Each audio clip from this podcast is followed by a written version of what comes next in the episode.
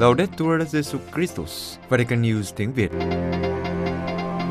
Vatican News tiếng Việt xin kính chào quý thính giả. Chúng tôi xin gửi đến quý vị chương trình của Radio Vatican hôm nay, thứ hai ngày mùng 3 tháng 5 gồm có Trước hết là kinh lạy nữ vương thiên đàng với Đức Thánh Cha Kế đến là giáo hội tuần qua. và cuối cùng là sinh hoạt giáo hội. Bây giờ, kính mời quý vị theo dõi kinh lạy nữ vương thiên đàng với Đức Thánh Cha. Kính thưa quý thính giả, vào lúc 12 giờ trưa Chủ nhật ngày mùng 2 tháng 5, Đức Thánh Cha đã chủ sự buổi đọc kinh lạy nữ vương thiên đàng với các tín hữu hiện diện tại quảng trường Thánh Phêrô. Trong bài huấn dụ ngắn trước khi đọc kinh, giải thích lời Chúa Giêsu mời gọi hãy ở lại trong người. Đức Thánh Cha giải thích rằng, đây không phải là ở lại một cách thụ động, nhưng là theo cách tích cực. Chúng ta cần Chúa và Chúa cần đến chúng ta. Chúng ta cần kết hợp với Chúa vì với người chúng ta làm được mọi sự và Chúa cần đến chúng ta làm chứng cho người. Khi kết hợp với Chúa, chúng ta nhận được ơn Chúa Thánh Thần và chúng ta có thể làm tốt hơn cho thai nhân và xã hội và cho giáo hội. Và nhờ chứng tái cuộc sống Kitô hữu thật sự, chúng ta có thể làm chứng cho Chúa. Đức Thánh Cha mời gọi các Kitô hữu hãy cầu nguyện, xin cho có suy nghĩ, hành động và cái nhìn của Chúa Giêsu để mang lại những hoa trái tốt cho thế giới. Kính mời quý vị cùng nghe bài huấn dụ của Đức Thánh Cha. Cari fratelli e sorelle, buongiorno. Nel Vangelo di questa quinta domenica di Pasqua, il Signore si presenta come la vera vite e parla di noi come i tralci che non possono vivere senza rimanere uniti a Lui. Anh chị em thân mến, chào anh chị em. Trong bài tin mừng Chủ nhật thứ năm mùa phục sinh, Chúa Giêsu giới thiệu người là cây nho thật và gọi chúng ta là những cành nho mà nếu không kết hiệp với người sẽ không sống được. Thầy là cây nho, anh em là cành. Sẽ không có cây nho nếu không có các cành nho và ngược lại. Các cành không tự nó sống nhưng hoàn toàn dựa vào cây nho, nguồn sống của chúng. Và Chúa cần đến chúng ta để chúng ta có thể làm chứng cho người. Chúa Giêsu nhấn mạnh đến động từ ở lại. Trong đoạn tin mừng hôm nay, Chúa lặp lại động từ này bảy lần. Trước khi từ giả thế giới này và trở về với Chúa Cha, Chúa Giêsu muốn trấn an các môn đệ rằng có thể họ tiếp tục được kết hiệp với người. Chúa nói, hãy ở lại trong Thầy như Thầy ở lại trong anh em. Đây không phải là ở lại một cách thụ động, ngủ yên trong Chúa, để chính mình bị cuộc đời ru ngủ. Không phải thế, Chúa Giêsu đề nghị ở lại một cách tích cực và hỗ tương. Tại sao? Bởi vì những cành nho mà không có cây nho thì không thể làm được gì. Chúng cần nhựa sống để sinh trưởng và kết trái. Nhưng cây nho cũng cần cành, vì quả không mọc trên thân cây. Đó là sự cần thiết lẫn nhau, là vấn đề ở lại trong nhau để sinh hoa kết trái. Đức Thánh Cha giải thích, trước hết chúng ta cần Chúa. Chúa muốn nói với chúng ta rằng, trước khi tuân giữ các điều răn của người, trước các mối phúc thật, trước các hoạt động thương xót, cần kết hiệp với người, ở lại trong người. Chúng ta không thể là Kitô hữu tốt nếu chúng ta không ở lại trong Chúa Giêsu. Nhưng với người, chúng ta có thể chịu được mọi sự. Nhưng Chúa Giêsu giống như cây nho cần cành nho, cũng cần đến chúng ta. Có lẽ đối với chúng ta, có vẻ táo bạo khi nói điều này, và vì vậy chúng ta tự hỏi, Chúa Giêsu cần chúng ta theo nghĩa nào? Người cần chứng tá của chúng ta. Giống như cành nho, hoa trái mà chúng ta cần mang lại chính là làm chứng về đời sống của Kitô hữu. Sau khi Chúa Giêsu trở về với Chúa Cha, nhiệm vụ của các môn đệ cũng là nhiệm vụ của chúng ta là tiếp tục loan báo tin mừng bằng lời nói và việc làm về vương quốc Thiên Chúa cho thế giới. Và họ làm việc này bằng cách làm chứng cho tình yêu của Chúa. Hoa trái được sinh ra chính là tình yêu. Được gắn kết với Chúa Kitô, chúng ta nhận các ơn Thánh Thần và bằng cách này, chúng ta có thể làm điều tốt cho tha nhân và cho xã hội, cho giáo hội. Chúng ta nhận ra cây nhờ trái của nó. Một đời sống Kitô hữu thật sự có thể làm chứng cho Chúa Kitô. Chúng ta có thể làm điều này bằng cách nào? Chúa Giêsu nói với chúng ta rằng, nếu anh em ở lại trong Thầy và lời Thầy ở lại trong anh em, thì muốn gì anh em cứ xin, anh em sẽ được như ý. Cuộc sống của chúng ta mang lại kết quả là nhờ vào cầu nguyện. Chúng ta có thể xin được suy nghĩ như Chúa, hành động như người, nhìn vào thế giới và mọi thứ bằng đôi mắt của Chúa Giêsu. Và như thế, yêu thương anh chị em của chúng ta, bắt đầu từ những người nghèo nhất và những người đau khổ nhất, như Chúa đã làm, và yêu thương họ bằng cả trái tim và mang đến cho thế giới những hoa trái của sự tốt lành, bác ái và hòa bình. Cuối cùng, Đức Thánh Cha mời gọi hãy phó thác cho sự chuyển cầu của Đức Trinh Nữ Maria. Mẹ luôn luôn kết hợp hoàn toàn với Chúa Giêsu. Mẹ đã mang lại nhiều kết quả. Xin mẹ giúp cho chúng ta ở lại trong Chúa Kitô, trong tình yêu và trong lời của người, để làm chứng cho Chúa phục sinh trong thế giới. Kính mời quý vị cùng đọc kinh lạy Nữ Vương Thiên Đàng với Đức Thánh Cha. Regina Celi Letaria alleluia. Quiaque meruissi portare, alleluia. Resurrexit sicut dixit, alleluia. Ora pro nobis Deum, alleluia. Gaude letare Virgo Maria, alleluia. Quia surrexit Dominus vere, alleluia. Deus, qui per resurrezione Filii Tui, Domini nostri Iesu Christi, mundum letificare dignatus es, presta quesumus, ut per eius genitricem Virgine Mariam, perpetue capiamus gaudia vitae, per Christum Dominum nostrum. Amen. Benedicat vos, omnipotens Deus, Pater, et Filius, et Spiritus Sanctus. Amen. Sau khi đọc kinh lạy Nữ Vương Thiên Đàng, Đức Thánh Cha nhắc đến lễ phong chân phước cho bác sĩ Jose Gregorio Hernandez Cisneros hôm thứ Sáu ngày 30 tháng 4 vừa qua. Đức Thánh Cha nhận xét, đây là một bác sĩ có kiến thức rộng rãi và đức tin mạnh mẽ, biết nhận ra gương mặt của Chúa Kitô nơi các bệnh nhân. Giống như người Samaria nhân hậu, Ngài giúp đỡ các bệnh nhân với lòng bác ái của tin mừng. Tấm gương của Ngài giúp cho chúng ta chăm sóc những người đau khổ về thể xác và tâm hồn.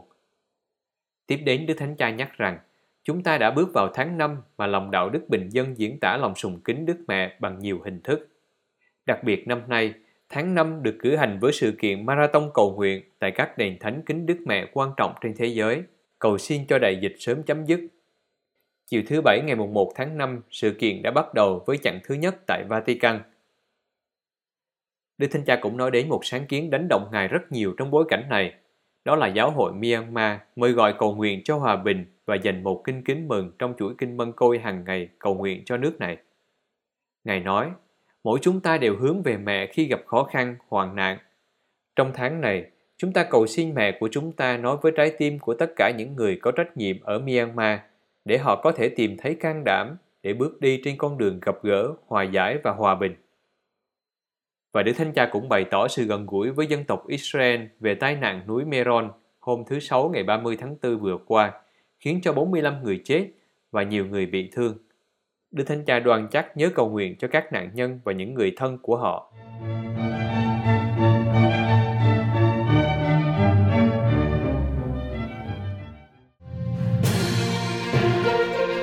Vatican News tiếng Việt Chuyên mục Giáo hội tuần qua Giáo hội Anh kêu gọi các tín hữu trở lại nhà thờ. London Kết thúc hội nghị thường niên, các giám mục Anh và xứ Wales cho công bố một thư mục vụ có tựa đề Ngày của Chúa. Trong thư, các vị mục tử khuyến khích các tín hữu tham dự thường xuyên thánh lễ Chúa Nhật, đề xuất một suy tư về những thách đố đang chờ đợi giáo hội sau một năm đại dịch. Suy tư của các giám mục bắt đầu bằng việc tri ân tất cả các tín hữu công giáo, những người trong trường hợp khẩn cấp về sức khỏe, đã thể hiện sự can đảm, quảng đại và lòng trắc ẩn. Các giám mục nhấn mạnh rằng, lòng quảng đại được thể hiện diễn tả một cách hùng hồn lòng thương xót, tình yêu và lòng trắc ẩn ở chính con tim Thiên Chúa.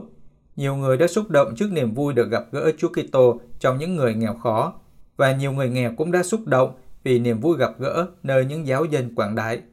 Tiếp theo, các giám mục hướng đến tương lai và những thách đố mà giáo hội Anh và xứ Wales phải đối diện trong thời kỳ hậu đại dịch, bắt đầu từ việc thực hành đức tin. Các giám mục nhìn thách đố theo ba hướng. Thứ nhất là những người sợ vào nhà thờ hoặc những người chỉ đơn giản đã mất thói quen đến nhà thờ. Thứ hai là những người trong thời gian đại dịch đã xem xét lại các ưu tiên trong cuộc sống của họ và đã quyết định giảm bớt các thực hành đạo đức.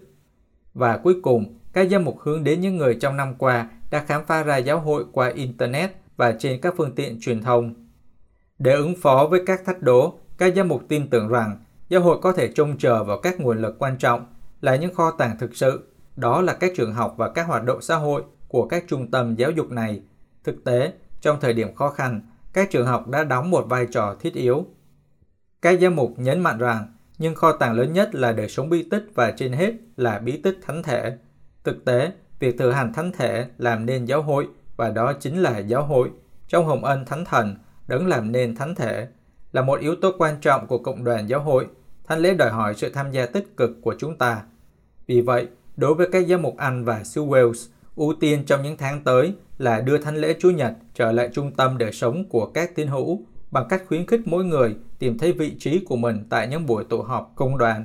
Các giám mục kết thúc thư mục vụ bằng việc nhấn mạnh rằng nhiệm vụ của các vị mục tử là cố gắng trao dồi ý thức về ngày Chúa Nhật như một hồng ân hàng tuần của Chúa dành cho dân người. Và điều quan trọng là các giám mục không thể bỏ qua, đó là ý thức rằng Thánh lễ Chúa Nhật là lương thực cho sứ vụ duy nhất được giao phó cho các vị.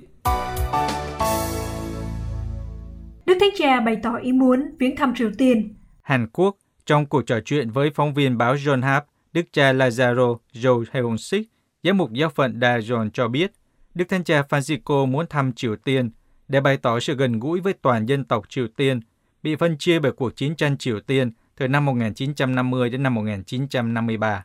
Đức cha Lazaro Yu rất quen thuộc với Đức Thánh Cha. Ngài đã tháp tùng và tiếp đón Đức Thánh Cha trong chuyến viếng thăm của Đức Thánh Cha tại Hàn Quốc vào năm 2014.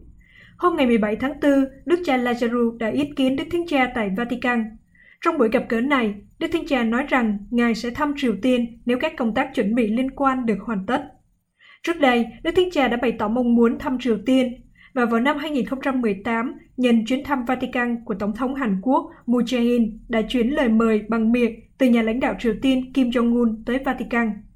Vào thời điểm đó, đối thoại giữa Bình Nhưỡng và Washington đang diễn ra sôi nổi và nhiều người đang tin tưởng một sự phát triển tích cực. Lần đó, Đức Thánh Cha Francisco cho biết sẵn sàng đến Triều Tiên nếu nhận được lời mời chính thức. Nhưng từ đó đến nay, các cuộc đối thoại giữa Hoa Kỳ và Triều Tiên không được tiếp tục và cả đối thoại với Hàn Quốc cũng bị ngưng lại. Trong cuộc gặp gỡ Đức cha Lazaro Yu, Đức Thánh Cha đã cảm ơn giáo phận Daejeon đã quyên góp 460.000 đô la Mỹ cho tòa thánh để cộng tác vào chương trình chia sẻ vaccine do Sở Từ Thiện của Đức Thánh Cha phát động. Giáo hội Ấn Độ gần gũi với toàn dân giữa đại dịch và yêu cầu trách nhiệm của chính phủ. Ấn Độ Giáo hội Công giáo vô cùng quan tâm và lo lắng khi số ca nhiễm và tử vong do virus corona tại Ấn Độ đạt kỷ lục, trong khi tình trạng thiếu thuốc, vaccine, thậm chí cả nguồn cung cấp oxy và giường bệnh ở mức đáng báo động. Các giám mục bày tỏ sự gần gũi và liên đới với toàn dân Ấn Độ. Đức Hồng Y Oscar Gracias đã gửi thư cho các giám mục để kêu gọi toàn giáo hội Ấn Độ dành ngày 7 tháng 5 là ngày cầu nguyện xin Chúa cho đại dịch sớm chấm dứt. Các giám mục Ấn Độ cũng yêu cầu làm rõ trách nhiệm của chính phủ. Theo Đức cha Prakash Malavarapu, Chủ tịch Ủy ban Y tế của Hội đồng Giám mục Ấn Độ, nguyên nhân chính của tình trạng bi thảm này là sự tự mãn của chính phủ và sự thiếu tận trọng của công chúng. Ngài nói, sự thiếu trách nhiệm đang khiến tất cả mọi người bị thử thách nặng nề, trong khi đất nước đang chống chọi với sự gia tăng kỷ lục của các ca nhiễm. Trong thực tế, Ấn Độ đã xuất khẩu hơn 60 triệu liều vaccine ngừa COVID tới 84 quốc gia, trong khi các trung tâm tiêm ngừa của nước này đang gặp phải tình trạng thiếu vaccine. Đức cha Malavarapu nói đến sự đánh giá sai lầm của chính phủ và của công chúng cách chung. Trong khi người dân không chú ý giữ giãn cách xã hội, thì bộ máy nhà nước cũng phớt lờ việc áp dụng các quy tắc. Ngài lưu ý đến sự thiếu tầm nhìn xa về chính trị và chiến lược để đối phó với đại dịch. Cha Frakas trồng tên, hoạt động trong lĩnh vực văn hóa và xã hội, nói với hãng tin Fides. Khắp đất nước đang ở trong tình trạng hỗn loạn, mọi người đang chết vì thiếu nguồn cung cấp y tế, bệnh nhân xếp hàng trong nhiều giờ chờ điều trị, trong khi các nhà hỏa táng thì quá tải. Cha Prakash cho biết ít nhất 5 tu sĩ dòng tên chết vào tuần trước và nhiều linh mục và nữ tu khác ở các vùng khác của Ấn Độ bị ảnh hưởng bởi virus và trong tình trạng nghiêm trọng. Cha nói, chính phủ đang nói dối một cách trắng trợn các số liệu chính thức về thực tế nghiệt ngã. Thường thì các trường hợp tử vong và nhiễm virus không được báo cáo. Theo cha Prakash, thời gian không có nhiều cho tất cả mọi người. Chính phủ liên bang và chính quyền các bang phải nhanh chóng hành động để cứu đất nước khỏi đại dịch. Cha lưu ý rằng, Ngoài việc xuất khẩu vaccine, oxy và thuốc men cách thiếu khôn ngoan, đất nước đang phải đối mặt với thảm họa do không thể hạn chế các cuộc tụ tập công cộng không cần thiết trong nhiều lĩnh vực như thể thao, chính trị hoặc tôn giáo. Đám đông tiếp tục tụ tập để xem các trận đấu cricket và các cuộc biểu tình chính trị trước bầu cử, đám cưới, các nghi lễ và hội họp của ân giáo. Chương trình 4 triệu khẩu trang cho Prombank của Caritas Tổng giáo phận Sài Gòn. Việt Nam, vào sáng thứ Ba ngày 27 tháng 4, Caritas Tổng giáo phận Sài Gòn đã phát động chương trình 4 triệu khẩu trang cho Phnom Penh để giúp đỡ anh chị em tại thủ đô của Campuchia không phân biệt tôn giáo phòng chống đại dịch. Đại dịch COVID-19 đang bùng phát mạnh mẽ tại Campuchia và từ ngày 17 tháng 3, các sinh hoạt tập trung và cử hành tôn giáo bị tạm ngưng. Đức Tổng giám mục Giuse Nguyễn Năng đã gửi thư cho Đức cha Olivier Samista Usle để chia sẻ, hiệp thông và mong ước được cùng san sẻ với giáo hội Phnom Penh cách cụ thể. Trước nhu cầu cụ thể của Campuchia, Caritas Tổng giáo phận Sài Gòn với sự ủy thác của Đức Tổng giám mục Du Xe đã kêu gọi các tín hữu quảng đại đóng góp để giúp cho giáo phận Phnom Penh 4 triệu khẩu trang. Theo thông cáo của Caritas Tổng giáo phận Sài Gòn, để đảm bảo nguồn cung cấp khẩu trang đạt chuẩn và phù hợp với nhu cầu này, Caritas sẽ trực tiếp hợp đồng với nhà sản xuất và vận chuyển đúng quy định hiện hành. Thông tin đóng góp được tìm thấy trên website của Tổng giáo phận Sài Gòn. 8 triệu euro hỗ trợ các quốc gia bị bạo lực. Roma Tổ chức trợ giúp các giáo hội đau khổ đã quyết định hỗ trợ 8 triệu euro cho các nạn nhân của chủ nghĩa cực đoan ở châu Phi. Ông Thomas Heiner Gelden, chủ tịch điều hành của Tổ chức trợ giúp các giáo hội đau khổ cho biết, trong năm 2020, châu Phi đã phải chịu đựng nhiều đau khổ do bạo lực và trở thành lục địa của các vị tự đạo. Bạo lực, cưỡng bức di dời và giết hại các Kitô hữu đã gia tăng đáng kể. Ông hy vọng sự trợ giúp của tổ chức giáo hoàng có thể giúp giảm bớt đau khổ cho người dân ở châu lục này. Trong một tuyên bố, tổ chức viết, trong những năm gần đây, ở một số quốc gia châu Phi, các Kitô đã trở thành mục tiêu của các phần tử Hồi giáo cực đoan. Không có lục địa nào có nhiều linh mục, tu sĩ và nhân viên giáo hội bị sát hại nhiều như vậy. Và mặc dù bị bắt hại, giáo hội công giáo ở châu Phi lại là một lực lượng hỗ trợ quan trọng, hòa giải và hàn gắn cho đất nước. Chính vì thế, theo tổ chức, hơn bao giờ hết, cần phải hỗ trợ khẩn cấp cho các giáo hội châu Phi. Tổ chức Bác ái quốc tế đã phát động một chiến dịch với tên gọi chữa lành vết thương của chủ nghĩa cực đoan tôn giáo ở châu Phi. Chiến dịch bao gồm một số dự án với tổng số tiền là 8 triệu euro. Ưu tiên của giáo hội ở châu Phi là xây dựng một cuộc đối thoại liên tôn.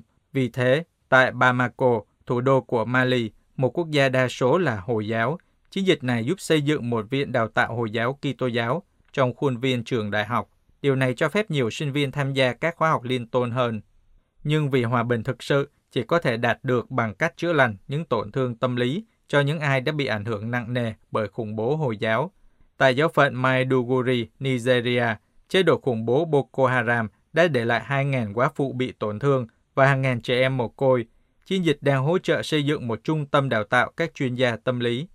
Đối với các linh mục và các nữ tu, cần giúp đỡ để sống ơn gọi trong những điều kiện nguy hiểm. Chiến dịch khuyến khích các khóa tinh tầm và đào tạo linh đạo. Ý tưởng này được thực hiện ở Burkina Faso, Cameroon, Nigeria và Trung Phi.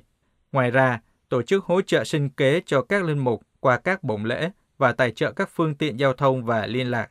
Như tại giáo phận Pemba, phía bắc Mozambique, tổ chức giúp 26 nữ tu làm việc trong các khu vực bị ảnh hưởng bởi các chiến binh thánh chiến và hỗ trợ hơn 750.000 người đã rời bỏ nhà cửa vì sợ hãi. Để giữ cho đức tin được sống, điều quan trọng cũng là giúp các cộng đoàn xây dựng lại nhà thờ và cơ sở tôn giáo bị tàn phá bởi lực lượng bạo lực Hồi giáo. Vì lý do này, tại Niger, ở thành phố Jinde, cộng đoàn Kitô hữu đang nhận được sự hỗ trợ cho việc xây dựng lại một nhà thờ giáo xứ bị phá hủy vào năm 2015. Giáo hội Colombia đầu tư cho người trẻ hướng đến hòa giải dân tộc. Bogota, Hội đồng Giám mục Colombia tổ chức khóa học về chính trị dưới ánh sáng của tin mừng dành cho các bạn trẻ với mục đích đào tạo những người trẻ dấn thân hòa giải đất nước. Khóa học cùng những buổi hội thảo sẽ bắt đầu từ ngày 6 tháng 5 đến ngày 1 tháng 7 theo chủ đề Bản sắc và hòa giải dân tộc 30 năm sau hiến pháp. Trong hai tháng, các chuyên gia của giáo hội, các nhà khoa học chính trị sẽ giải quyết các chủ đề chính trị dưới ánh sáng của tin mừng và học thuyết xã hội của giáo hội. Đức cha Pedro cho biết, Cuộc khủng hoảng đã làm trầm trọng thêm các vấn đề bất bình đẳng, bạo lực và phá hủy ngôi nhà chung gây ảnh hưởng đến Colombia. Vào đầu tuần thánh, các giám mục đã kêu gọi các nhóm vũ trang ngừng bắn 100 ngày để chấm dứt các vụ giết người, bắt cóc, tống tiền, làm xáo trộn, ảnh hưởng đến người dân. Gần 60 năm khủng hoảng, năm 2016, Colombia tưởng có thể lật ngược tình thế nhờ ký kết Hiệp định Hòa bình với thuộc lực lượng vũ trang cách mạng Colombia. Nhưng bạo lực mới hiện đang ảnh hưởng đến các khu vực biệt lập với sự bùng nổ các nhóm vũ trang tranh giành quyền kiểm soát các thành trì cũ của lực lượng du kích thuộc lực lượng vũ trang cách mạng Colombia. Cuộc xung đột vũ trang đã cướp đi sự sống của hơn 9 triệu người, bao gồm cả người chết, mất tích và người phải di dời. Quý vị vừa nghe điểm lại một số tin tức trong tuần qua của Vatican News tiếng Việt. Vatican News tiếng Việt Chuyên mục Sinh hoạt giáo hội Giáo huấn mới nhất của Đức Thánh Cha về phong trào công giáo tiến hành Kính thưa quý thính giả, hôm thứ Bảy ngày 30 tháng 4 tại Vatican, Đức Thánh Cha đã tiếp kiến các thành viên của Hội đồng Toàn quốc phong trào công giáo tiến hành Ý, nhân dịp Hiệp hội tổ chức Đại hội Toàn quốc lần thứ 17. Trong dịp này, Đức Thánh Cha có bài huấn dụ dành cho các tham dự viên của buổi gặp gỡ. Trong nội dung của bài giáo huấn, Đức Thánh Cha đã hướng dẫn Hiệp hội sống linh đạo của mình trong hoàn cảnh thực tế ngày nay. Ngài thực hiện điều này bằng cách tập trung vào ba cụm từ tiến hành, công giáo và môi trường thực tế. Trước hết là tiến hành hay còn gọi là hoạt động. Đức Thánh Cha giải thích rằng chúng ta có thể tự hỏi cụm từ tiến hành có nghĩa là gì và trước hết đó là hành động của ai. Trong chương cuối của tin mừng Marco, sau khi thuật lại việc Chúa Giêsu hiện ra với các tông đồ và sai các ông đi khắp tứ phương thiên hạ, loan giảng tin mừng cho mọi loài thọ tạo. Tin mừng kết thúc bằng lời khẳng định này. Chúa cùng hoạt động với các ông và dùng những dấu lạ kèm theo mà xác nhận lời các ông rao giảng. Đó là hoạt động của ai? Đức Thánh Cha đặt câu hỏi và trả lời. Tin mừng đảm bảo với chúng ta rằng hoạt động thuộc về Thiên Chúa, chính người với quyền đặc biệt bước đi một cách ẩn mình trong lịch sử chúng ta đang sống. Theo Đức Thánh Cha, nhắc lại điều này về sự ẩn mình của Thiên Chúa không có nghĩa là chúng ta không có trách nhiệm, nhưng đưa chúng ta trở lại căn tính của chúng ta là làm môn đệ truyền giáo. Thực tế, tin mừng cho biết thêm rằng, ngay sau đó các môn đệ ra đi rao giảng khắp nơi. Tuy nhiên, việc ghi nhớ hoạt động thuộc về Thiên Chúa cho phép chúng ta không bao giờ đánh mất cái nhìn rằng chính Thánh Thần là suối nguồn của sứ vụ. Sự hiện diện của Thánh Thần là nguyên nhân chứ không phải là kết quả của sứ vụ. Điều này làm cho chúng ta luôn nhớ rằng khả năng của chúng ta là do ơn Thiên Chúa và lịch sử được hướng dẫn bởi tình yêu Thiên Chúa và chúng ta là những người cộng tác với người nắm giữ vai chính. Vì thế, các chương trình của phong trào công giáo tiến hành cũng nhằm tìm lại và tái loan báo trong lịch sử các dấu hiệu tốt lành của Thiên Chúa. Đi vào cụ thể của thời điểm hiện nay, Đức Thánh Cha nhận xét rằng đại dịch đã làm thay đổi nhiều dự án, đòi hỏi mỗi người phải đối diện với điều không ngờ đến – Thay vì phớt lờ hoặc từ chối, chúng ta đón nhận điều không dự kiến, có nghĩa là ngoan ngụy trước Thánh Thần. Tới đây, Đức Thánh Cha nói về các đặc điểm của phong trào công giáo tiến hành. Trước hết, đó là hoạt động cách nhân không. Về đặc điểm này, Đức Thánh Cha nói, điều thúc đẩy sứ vụ không theo lý luận của sự chinh phục, nhưng theo hồng ân. Hoạt động cách nhân không là kết quả của ý thức về hồng ân đã lãnh nhận.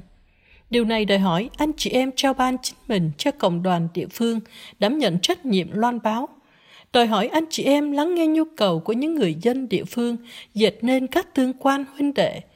Lịch sử của phong trào được tạo nên bởi nhiều vị thánh ở bên cạnh, và lịch sử này phải được tiếp tục. Sự thánh thiện là một di sản cần được gìn giữ và là một ơn gọi được đón nhận. Đức Thánh Cha nói tiếp đặc điểm thứ hai – Đặc điểm thứ hai mà tôi muốn nhấn mạnh đó là khiêm nhường và hiền lành. Giáo hội biết ơn hiệp hội của anh chị em vì sự hiện diện của anh chị em thường không ồn ào nhưng là một sự hiện diện trung thành, quảng đại và trách nhiệm. Hiền lành và khiêm nhường là chìa khóa để sống phục vụ, không phải để chiếm chỗ nhưng để khởi động các quy trình. Tôi rất vui vì trong những năm gần đây, anh chị em đã nghiêm túc thực hiện con đường mà tông huấn Evangelii Gaudium, niềm vui tin mừng đã chỉ ra. Anh chị em hãy tiếp tục như thế với chặng đường dài ở phía trước. Công giáo Đức Thánh Cha nói tiếp về cụm từ công giáo. Công giáo là đặc tính của phong trào, có nghĩa là sứ vụ của giáo hội không có biên giới. Chúa Giêsu đã kêu gọi các môn đệ có một trải nghiệm cuộc sống với người. Chúa đã đưa họ đến nơi họ sống và làm việc. Và ngày nay Chúa cũng làm thế. Người yêu cầu anh chị em ý thức để trở nên với mọi người và vì mọi người. Điều này có nghĩa là liên kết sứ vụ với cuộc sống cụ thể, với những người anh em trong môi trường sống của anh chị em. Vì thế, công giáo có thể được hiểu là làm cho mình trở thành người thân cận.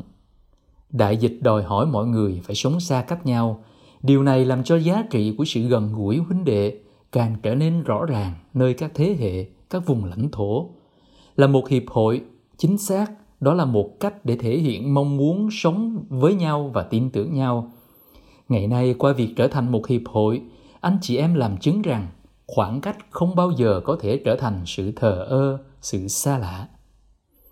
Về khía cạnh này, theo Đức Thánh Cha, các thành viên của phong trào công giáo tiến hành có thể làm được nhiều điều trong chính lĩnh vực này, bởi vì đây là một hiệp hội giáo dân. Thực tế ngày nay vẫn còn phổ biến một cám dỗ cho rằng thăng tiến giáo dân có nghĩa là thực hiện các bước để giáo dân có thể tham gia nhiều hơn những việc của linh mục để rồi giáo sĩ hóa giáo dân. Nhưng đối với các thành viên của phong trào công giáo tiến hành, để có giá trị hơn, các thành viên không cần phải trở nên cái gì khác với thực tại của chính mình nhờ bí tích thánh tẩy. Đặc tính của các thành viên trong tư cách là giáo dân là điều làm cho đặc tính công giáo của giáo hội được phong phú. Giáo hội là muối, là men, là muối đất và là ánh sáng ướp thế gian. Tới đây Đức Thánh Cha nhấn mạnh, đặc biệt anh chị em là những giáo dân của phong trào công giáo tiến hành. Anh chị em có thể giúp toàn thể giáo hội và xã hội cùng nhau tái suy nghĩ về một kiểu mẫu của nhân loại cho một vùng đất chúng ta đang sống, cho một thế giới chúng ta muốn xây dựng. Anh chị em cũng được kêu gọi đóng góp ban đầu vào việc thực hiện một hệ sinh thái toàn diện bằng kỹ năng, bằng sự say mê và trách nhiệm của anh chị em. Tiếp tục áp dụng cho hoàn cảnh thực tế, Đức Thánh Cha nói, đau khổ của nhân loại và xã hội do đại dịch có nguy cơ trở thành một thảm họa giáo dục và tình trạng khẩn cấp về kinh tế. Chúng ta hãy vun trồng một thái độ khôn ngoan như Chúa Giêsu, đấng đã phải trải qua nhiều đau khổ mới học được thế nào là vân phục. Chúng ta cũng phải tự hỏi, chúng ta có thể học được gì trong giai đoạn đau khổ này? Thư gửi tín hữu Do Thái nói Đức Kitô đã học vâng lời, nghĩa là người đã học được cách lắng nghe với một đòi hỏi cao, có thể hiểu rõ qua hành động. Lắng nghe tại thời điểm này là một thực hành của sự trung thành mà chúng ta không thể chối bỏ. Tôi giao phó cho anh chị em những người bị ảnh hưởng nặng nề nhất bởi đại dịch và những người có nguy cơ phải trả giá cao nhất, những người bé nhỏ, người trẻ, người già, những người đã phải trải qua sự yếu đuối và cô đơn. Và không được quên rằng, kinh nghiệm liên kết của anh chị em là công giáo vì nó liên hệ đến thiếu nhi, thanh niên, người trưởng thành, người già, sinh viên, công nhân, một kinh nghiệm bình dân. Không bao giờ đánh mất đặc điểm bình dân của anh chị em. Về đặc điểm cuối cùng của phong trào công giáo tiến hành, Đức Thánh Cha nói về sự hiện diện của Hiệp hội trong môi trường địa phương. Ở đây, Đức Thánh Cha nói cụ thể về hoạt động của phong trào này tại Ý. Đức Thánh Cha nhận xét sự hiện diện của hiệp hội này tại Ý luôn được lồng vào trong lịch sử của quốc gia và trợ giúp giáo hội Ý, trở thành nơi phát sinh niềm hy vọng cho tất cả đất nước. Điều này được thể hiện qua việc Hiệp hội giúp cộng đoàn giáo hội trở thành men đối thoại trong xã hội, theo phong cách mà Đức Thánh Cha đã chỉ ra tại Công ước Firenze. Một giáo hội đối thoại là một giáo hội công nghị, cùng nhau lắng nghe thánh thần và tiếng Chúa đấng đến với chúng ta qua tiếng kêu của người nghèo và của trái đất. Thực tế, khi nói về công nghị tính, có nghĩa là không quá chú trọng đến một kế hoạch được lập trình và được thực hiện, nhưng trước hết là một cách để nhập thế. Trong nghĩa này, công giáo tiến hành tạo thành một nơi luyện tập công nghị tính và khuynh hướng này đã và sẽ có thể tiếp tục là một nguồn lực quan trọng cho giáo hội địa phương. Từ cái nhìn này, Đức Thánh Cha nhấn mạnh rằng đóng góp của phong trào công giáo tiến hành ở Ý một lần nữa là một đóng góp quý báu sẽ có thể đến từ đời sống của người giáo dân. Đây là một phương thuốc cho sự trừu tượng. Kết thúc bài nói chuyện, Đức Thánh Cha khuyến khích các thành viên của phong trào công giáo tiến hành hãy hoạt động theo những nhu cầu thực tế để biến đổi mọi sự theo kế hoạch của nước Chúa. Ngài cũng ước mong trong giáo hội, tiếng nói của người giáo dân được lắng nghe, không phải để nhượng bộ, nhưng bằng sự xác tín, bởi vì tất cả dân Chúa là không thể sai lầm về đức tin.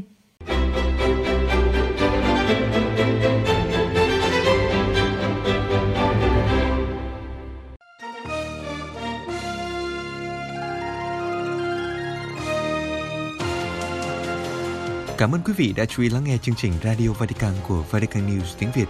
Xin Thiên Chúa chúc lành cho quý vị và toàn gia quyến. Laudetur Jesu Christus, ngợi khen Chúa Giêsu Kitô.